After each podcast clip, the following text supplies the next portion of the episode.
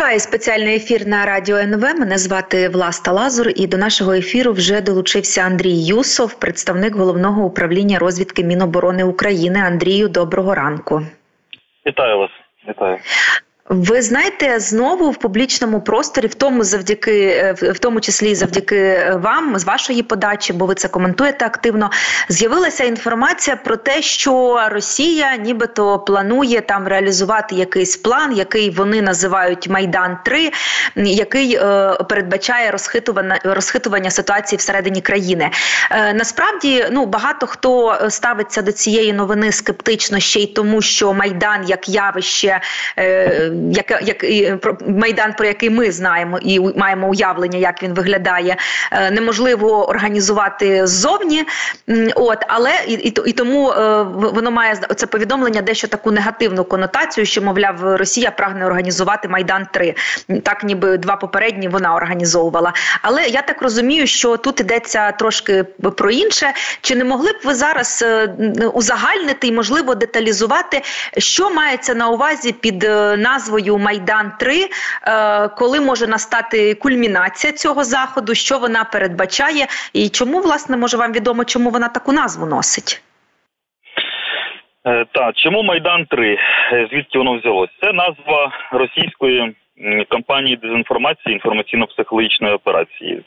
Це назва операції, така яка є. Вона фігурує в російських документах і придумали її росі... самі росіяни. Це не новина, тобто це давня традиція ще з е, часів радянського союзу, е, коли операції НКВД або МГБ проти українського руху опору підпілля УНУПА називалися гарними красивими українськими словами. Ну ось це. Так само такий певний прийом або псевдо, скажімо, багатьох російських агентів, які працювали проти українського підпілля, були дуже гарними українськими малозвучними словами. Зрозуміло, що майдан це сакральне слово для всіх нас, для всіх українців. Ми можемо використовувати скорочений термін М3. В просто це назва операції. Так е, расисти її назвали. Там фігурують і інші терміни, е, зокрема, поетапно розвивається. Один з етапів це смута. Ми можемо е, використовувати цей термін. Зрозуміло, що мова не йде про Е, негативну конотацію тих явищ, які були в Україні і помаранчевої революції, революції гідності. Зрозуміло, що справжній майдан е, росіяни не можуть ні ні організувати ні ні в себе, ні тим більше організувати в Україні. Але е, дестабілізувати ситуацію, відкрити внутрішній фронт, розхитувати країну зсередини, послабити міжнародну коаліцію, міжнародну підтримку так можуть. І над цим активно працюють і на це виділяються великі ресурси.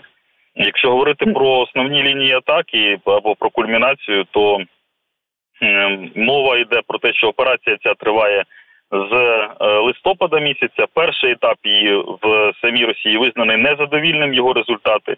Е, тому е, кампанія продовжена. Мова йде про травень, червень місяць, і власне ось такі активні дії по дестабілізації ситуації в країні це сприяння максимально е, кампанії зриву мобілізаційних заходів, це сприяння кампанії з підриву легітимності владних рішень е, в контексті того, що в зв'язку з воєнним станом в Україні відтерміновуються виборчі процеси, виборчі процедури. Це дискредитація України на міжнародній арені. Власне, активна робота в інформаційній сфері зараз справді великі ресурси вкидаються Е, ну лише на Телеграм витрачено е, понад 200 мільйонів 250 мільйонів доларів е, для просування російських наративів, скупки або створенню нових майданчиків, телеграм-каналів. Анонімних різноманітних інструментів, і мова йде не лише про телеграм в даній ситуації, хоча це мережа з російським корінням, тому так, це велика серйозна робота. І бюджет, який озвучений, цифра, яка озвучена в спільній заяві комітету розвідки при президенті України, вона з одного боку може вражати це півтора мільярда доларів. З іншого боку, якщо подивитись на ті витрати, які ворог несе в щоденному режимі е, для підтримки повномасштабного вторгнення, і прямі фінансові втрати, і збитки, е, то насправді ефективність е, подібного роду операцій для ворога цілком себе може виправдовувати. Я я не хочу довго зупинятися на телеграмі, але я не можу не сказати, бо ви згадали, що це російська мережа і де має де є багато російського впливу. Ну заради справедливості телеграм дуже активно використовують і представники української влади, в тому числі в нас є дуже багато підстав вважати, що і найвищим керівництвом влади телеграм, в тому числі і е, опосередковано, можливо, не прямо, але використовується е, анонімно. Тому знаєте, це така, що називається палка з двох кінців. Якщо що Телеграм дуже небезпечний, його ж просто можна взяти і заборонити. Це не дуже ок, мені здається, коли ви кажете, що е, Телеграм це е, е, погана мережа, де там багато панує дезінформації, і це російська мережа. А з іншого боку, українці дізнаються про найперше, де вони дізнаються про якісь там атаки чи небезпеку. Це з Телеграма. Це вже, мабуть, підкреслює в якійсь мірі неспроможність України віднайти або вибудувати якісну комунікацію на більш надійній платформі формі?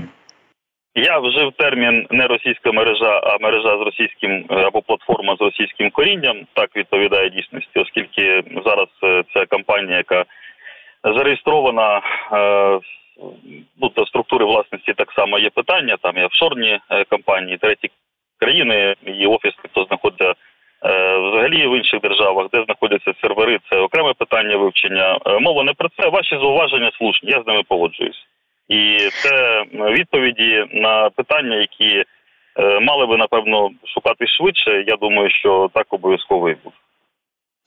Е, добре, ви навели конкретні, е, якби не приклади, а просто пояснили, де і е, може виникати там напруга і оці точки дезінформації. Там щодо легітимності, наскільки я вас зрозуміла, перебування Володимира Зеленського на посаді президента щодо кампанії з мобілізації.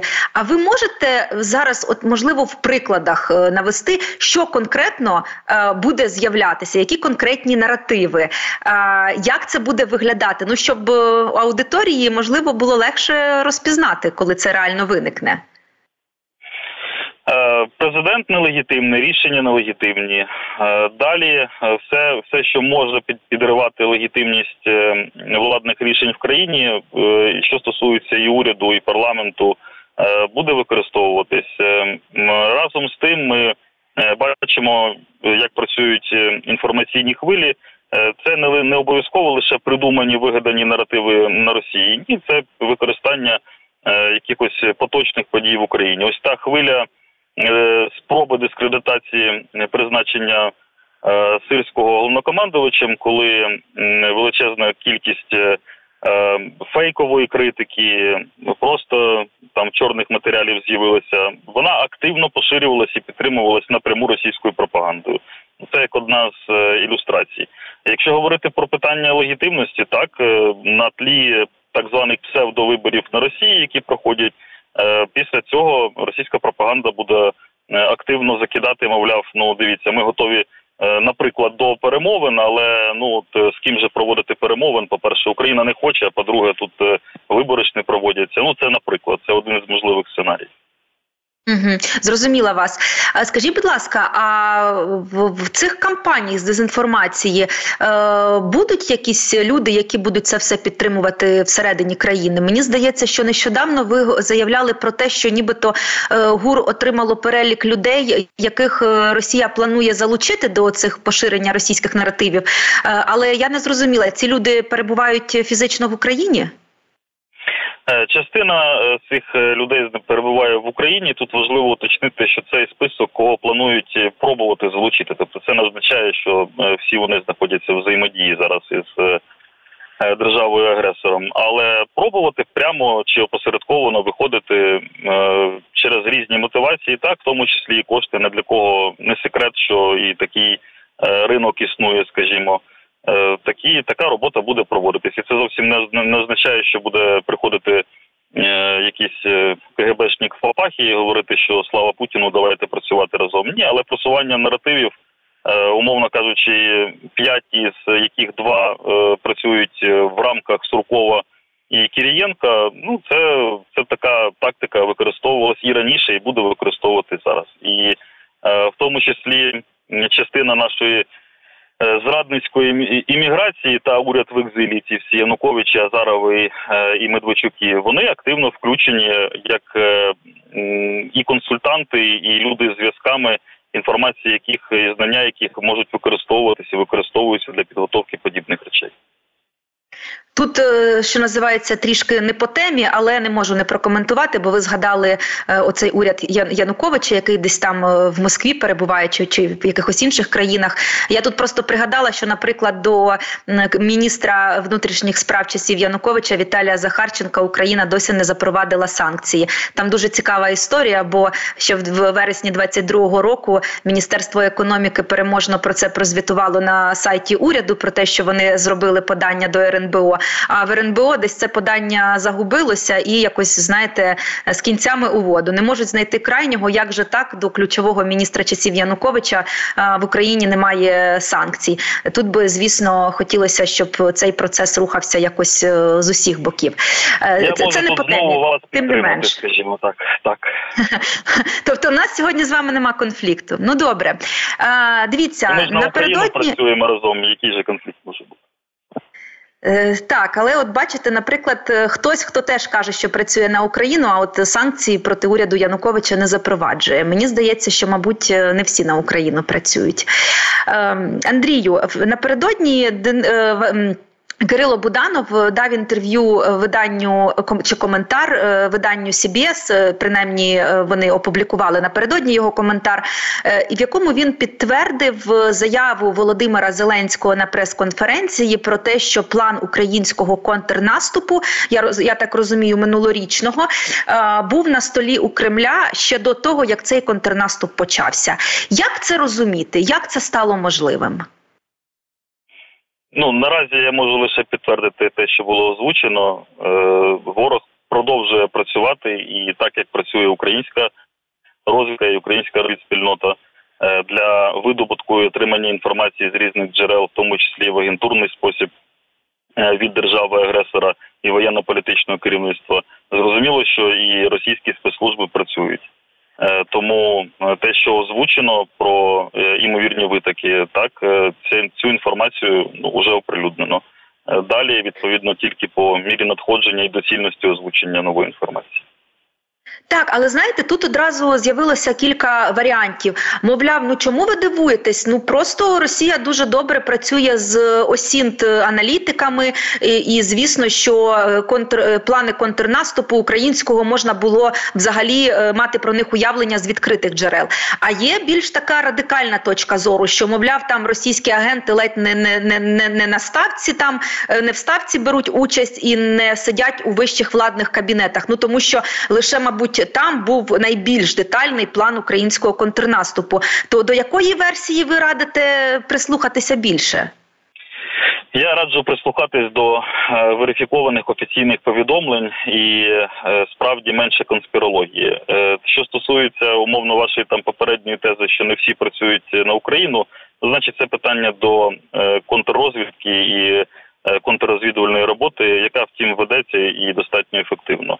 А що стосується осінт аналітики, безумовно, і Україна, і партнери, і ворог використовує подібні інструменти. Я відверто скажу, що е, і під час е, підготовки реалізації контрнаступу не всі матеріали, зокрема е, в західних медіа, сприяли, скажімо, плануванню і реалізації заходів. Тому, коли з'являлася інформація, що ось Україна точно збирається робити ті чи інші дії на тому чи іншому напрямку, неважливо, чи це відповідало дійсності але ну скажімо так, е, це не завжди допомагало.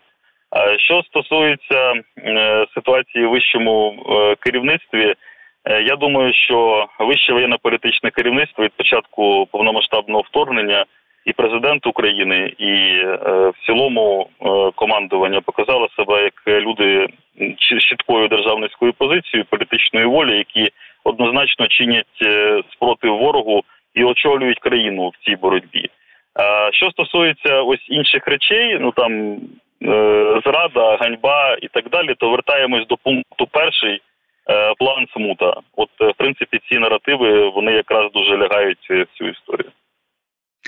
Андрію, а що відомо українській розвідці про плани Путіна після того, як він е, переобереться на наступний термін, там на 6 років до 30-го року планує бути ще президентом, як мінімум. А, Чи планується в Росії якась масштабна мобілізація? Чи вона от буде так відбуватися, як вона відбувається до цього? Чи чекати якихось якогось нового е, чи посилення там курсу війни, чи якогось взагалі нового курсу, чи підготовки взагалі до, до війни з НАТО?